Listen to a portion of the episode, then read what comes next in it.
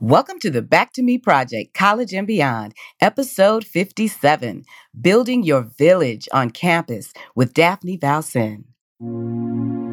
Enjoy this time to operate in excellence as much as you can, right? Especially with your academics and even in your organizations, but to enjoy this time, to find ways to have a great time, to really have a time in college where you can go back and talk about it and say, I'm so happy for the relationships I formed with my friends, for the things that I got involved in, for what I learned about myself through the projects that I participated in. Hello, everyone. It's your host, Yoli Tamu. Freshman orientation is fast approaching, and balancing your life with school is going to be very important. In today's episode, certified career and business coach Daphne Valcin encourages you to explore the many benefits of connecting with your professors and utilizing your resources to build a village on campus that will remind you of the emotional safety of home. Enjoy. Back to me.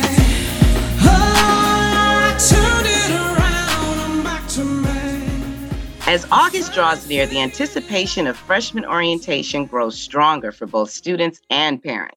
It is time to prepare your mind, body, and soul for the new adventure that awaits you on campus.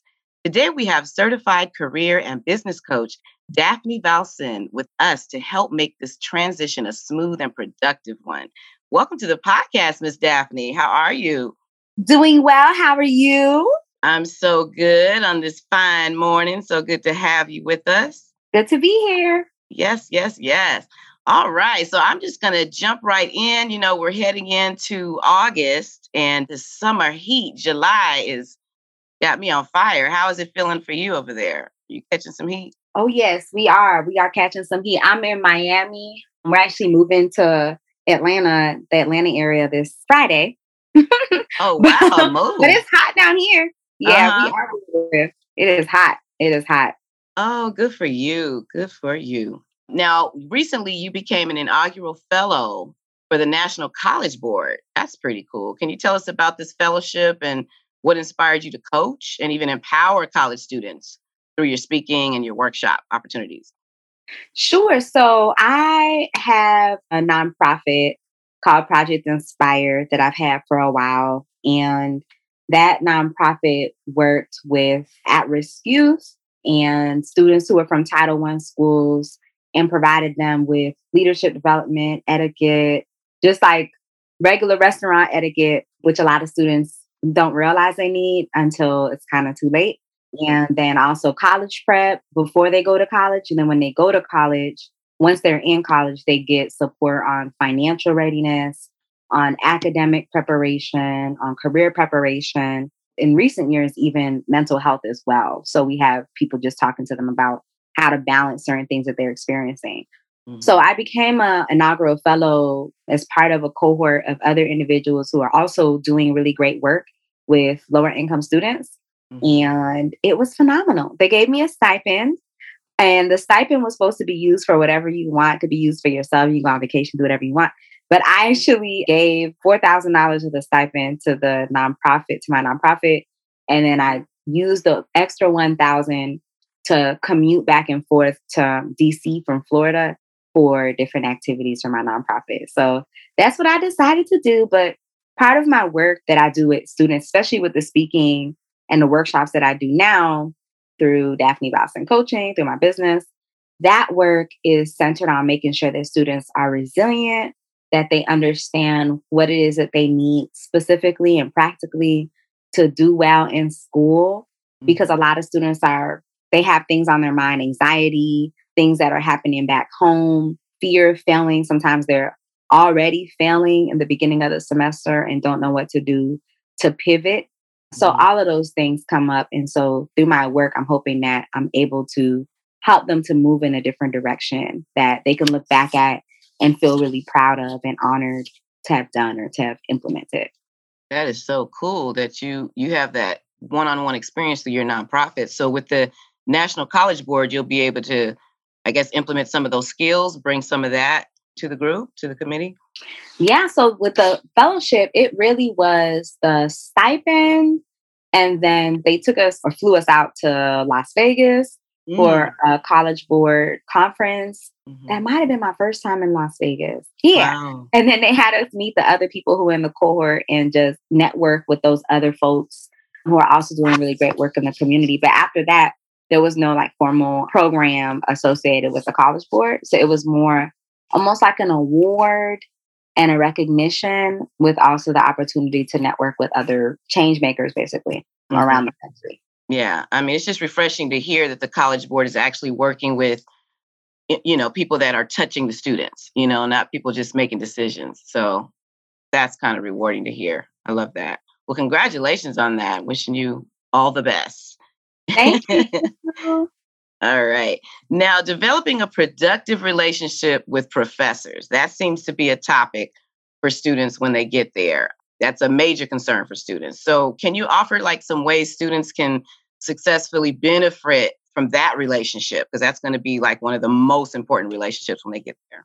Sure. So I think a few things. So, and I know if some students have heard some of this before, I think it doesn't hurt to hear it again.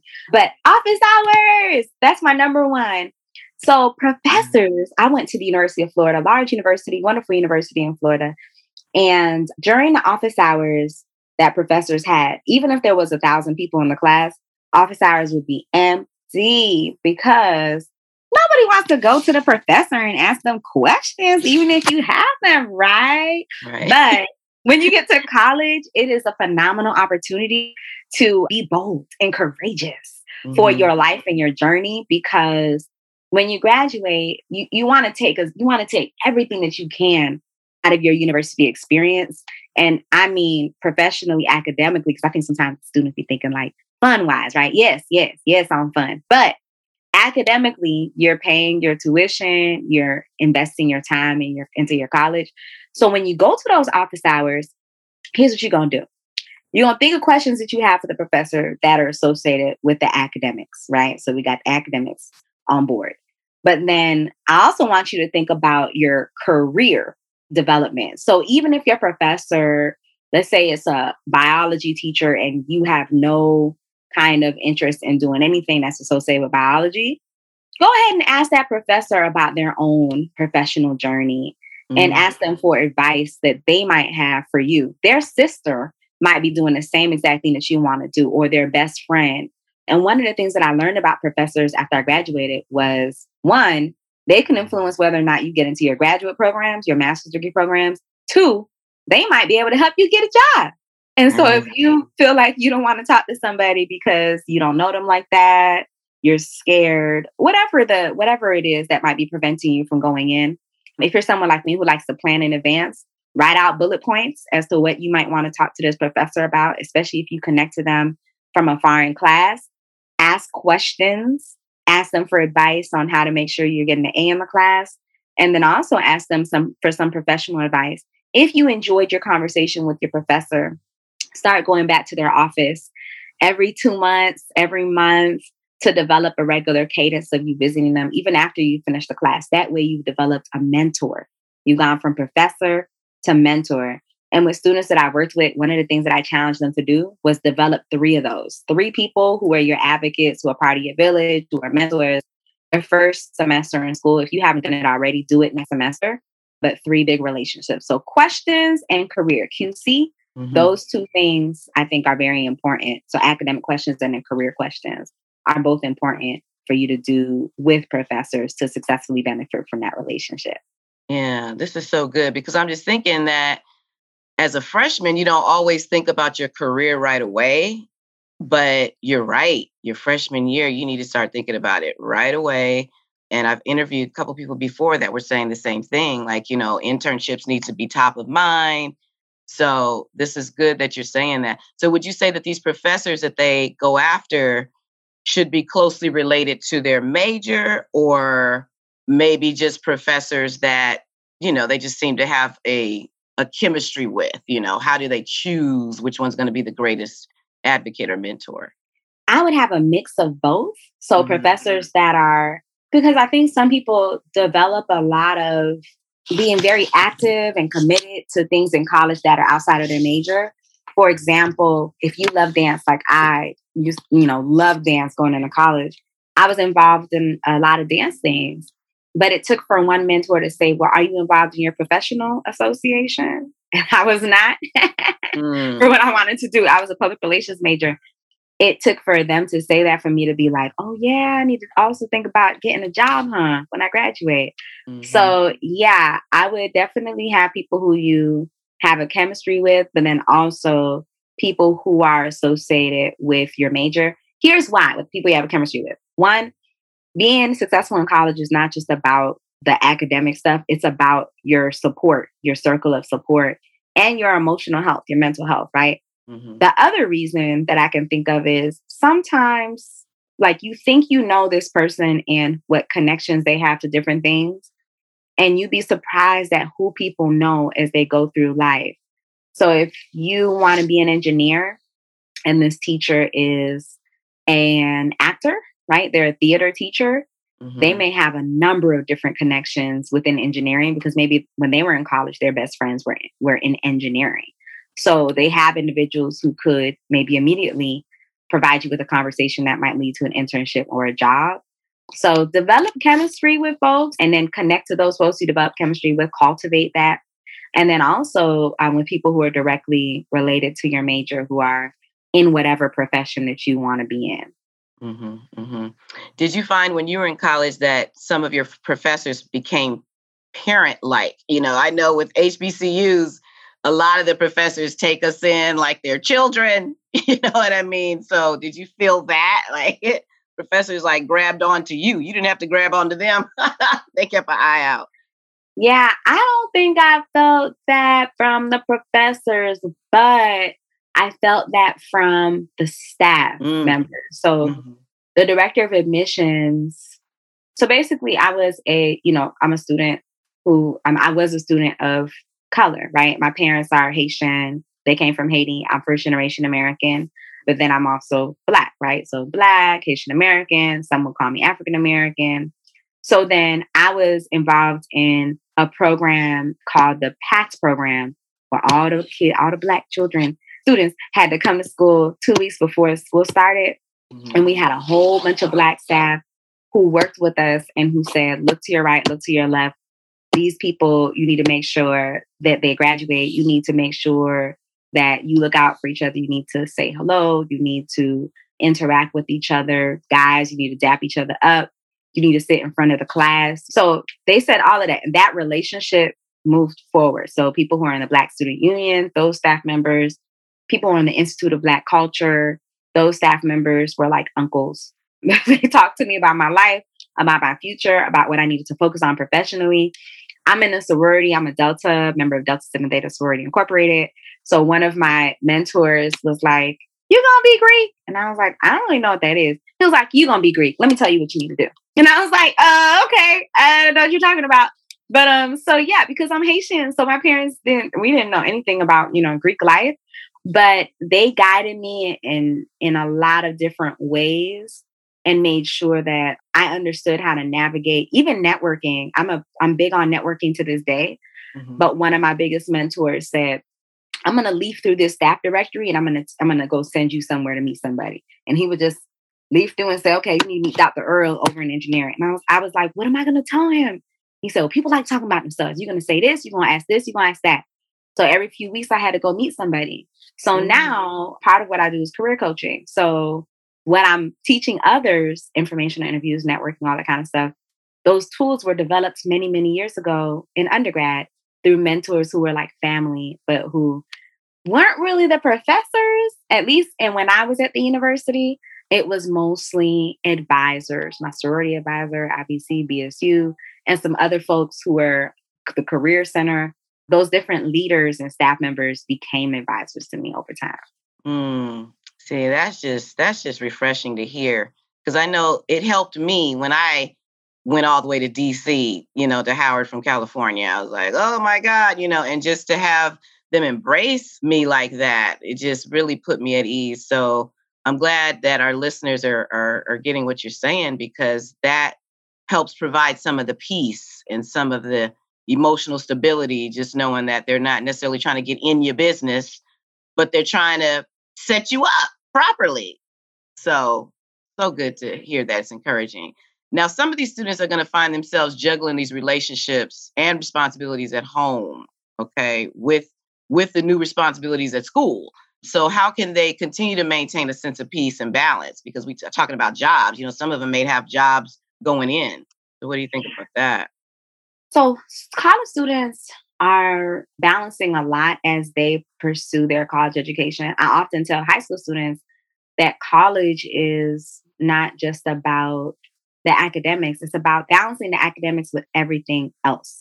Yeah. And that everything else might be relationships with parents at home that may be broken relationships. Mm. And so whenever a student talks to their parent, they feel, you know, anxious or depressed.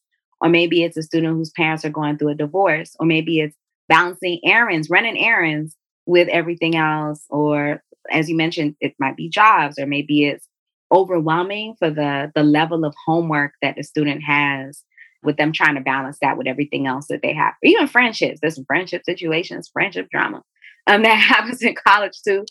So here are some things that I would recommend students consider to maintain a sense of peace and balance. One, utilize the resources around you. So the village of people, for me, that looked like the director of admissions, all these different advisors in these different areas. They became my advisors or my mentors, going to them and asking them for advice. Therapy. There's free therapy on campus. A lot of us were afraid of that because we're like, oh my gosh, I don't have any problems. Right. A student told me that last week. He was like, I just have a productivity and organization problem.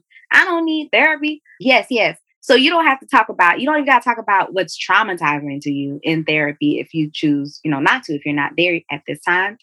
But if you want to talk about why am I procrastinating, or why I don't know why I'm getting a D in this class and I'm trying to figure out how to manage this, or every time I talk to whoever it is, friend, boyfriend, girlfriend, I feel like this, I feel lost, or I feel a sense of loneliness, whatever it is.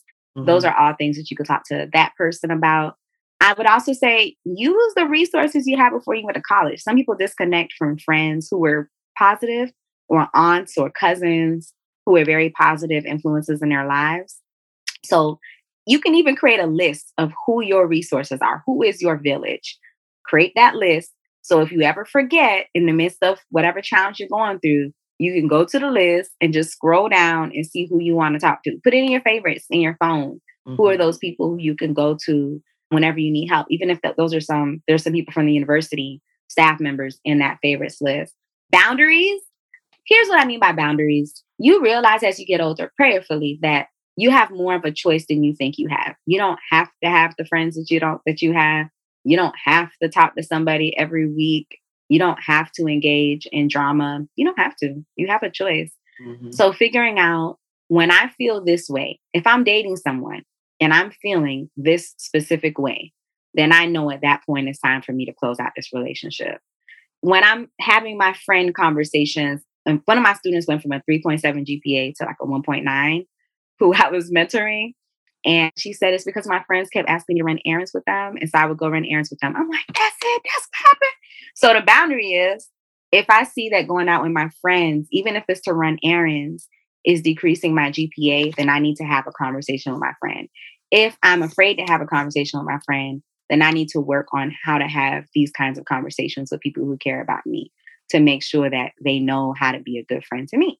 So all of those things, I think, are some examples of how to maintain a sense of peace and balance, utilizing your resources, tapping back into your village, identifying your village, setting boundaries that are based on how you're feeling and realizing what's triggering that, right? And then addressing that.